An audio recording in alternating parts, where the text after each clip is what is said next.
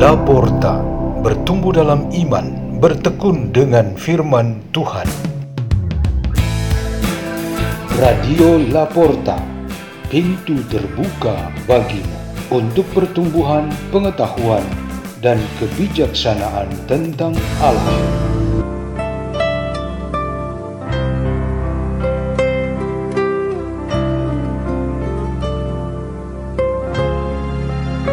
Dibawakan oleh Bruder Bernardinus Mei S D B dari Komunitas Wisma Salesian Don Bosco Sunter, Keuskupan Agung Jakarta, Indonesia.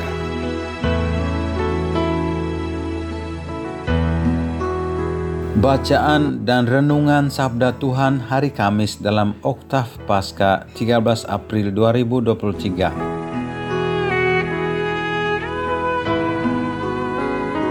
Inilah Injil Suci menurut Lukas. Dua murid yang dalam perjalanan ke Emaus ditemui oleh Yesus yang bangkit, segera kembali ke Yerusalem.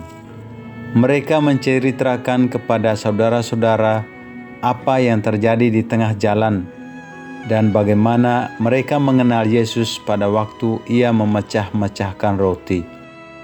Sementara mereka bercakap-cakap tentang hal-hal itu, Yesus tiba-tiba berdiri di tengah-tengah mereka dan berkata, "Damai sejahtera bagi kamu." Mereka terkejut dan takut karena menyangka bahwa mereka melihat hantu. Akan tetapi, ia berkata kepada mereka, "Mengapa kamu terkejut? Dan apa sebabnya timbul keraguan-raguan di dalam hatimu? Lihatlah tangan dan kakiku, aku sendirilah ini. Rabalah aku dan lihatlah, karena hantu tidak ada daging dan tulangnya, seperti yang kamu lihat ada padaku." Sambil berkata demikian, ia memperlihatkan tangan dan kakinya kepada mereka. Dan ketika mereka belum juga percaya, karena girang dan masih heran, berkatalah Yesus kepada mereka, "Adakah padamu makanan di sini?" Lalu mereka memberikan kepadanya sepotong ikan goreng. Ia mengambilnya dan memakannya di depan mata mereka. Yesus berkata kepada mereka, "Inilah perkataan yang telah kukatakan kepadamu ketika aku masih bersama-sama kamu, yakni bahwa harus digenapi semua yang ada tertulis tentang aku dalam kitab Taurat Musa, kitab nabi-nabi, dan kitab Mazmur." Lalu Yesus membuka pikiran mereka sehingga mereka mengerti kitab suci.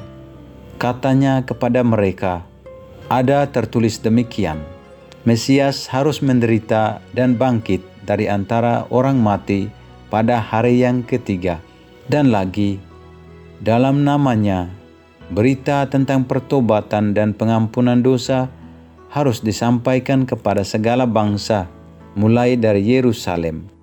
Kamu adalah saksi dari semua ini." Demikianlah sabda Tuhan.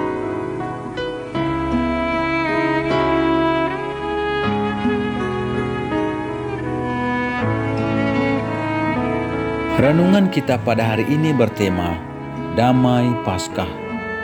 Serangkaian penampakan Tuhan yang bangkit boleh kita katakan sebagai hadiah Paskah. Perjumpaan demi perjumpaan di berbagai kesempatan sungguh meninggalkan cerita dan pesannya masing-masing. Kalau kita boleh mengatakan di antara semua pesan itu, satu yang paling sentral dan kuat ialah pesan damai.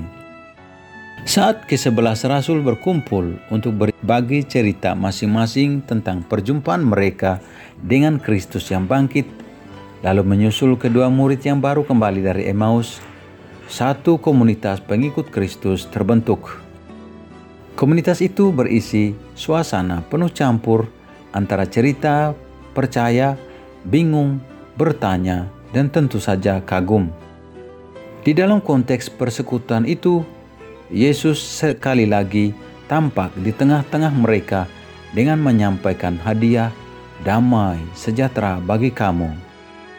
Pesan damai itu menjadi poin utama dalam khotbah Petrus di tengah orang banyak, setelah mukjizat penyembuhan seorang lumpuh yang ia lakukan.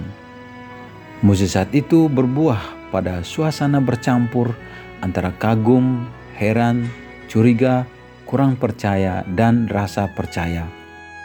Maka Petrus menyerukan kebenaran dari Tuhan yang bangkit sebagai jalan untuk mendamaikan suasana yang bercampur itu. Hasilnya ialah banyak orang meyakini dan percaya kepada Kristus. Pesan damai dari Yesus Kristus yang bangkit kepada para rasul yang tengah bingung, takut, curiga, dan kurang percaya bertujuan untuk membuat mereka menjadi percaya.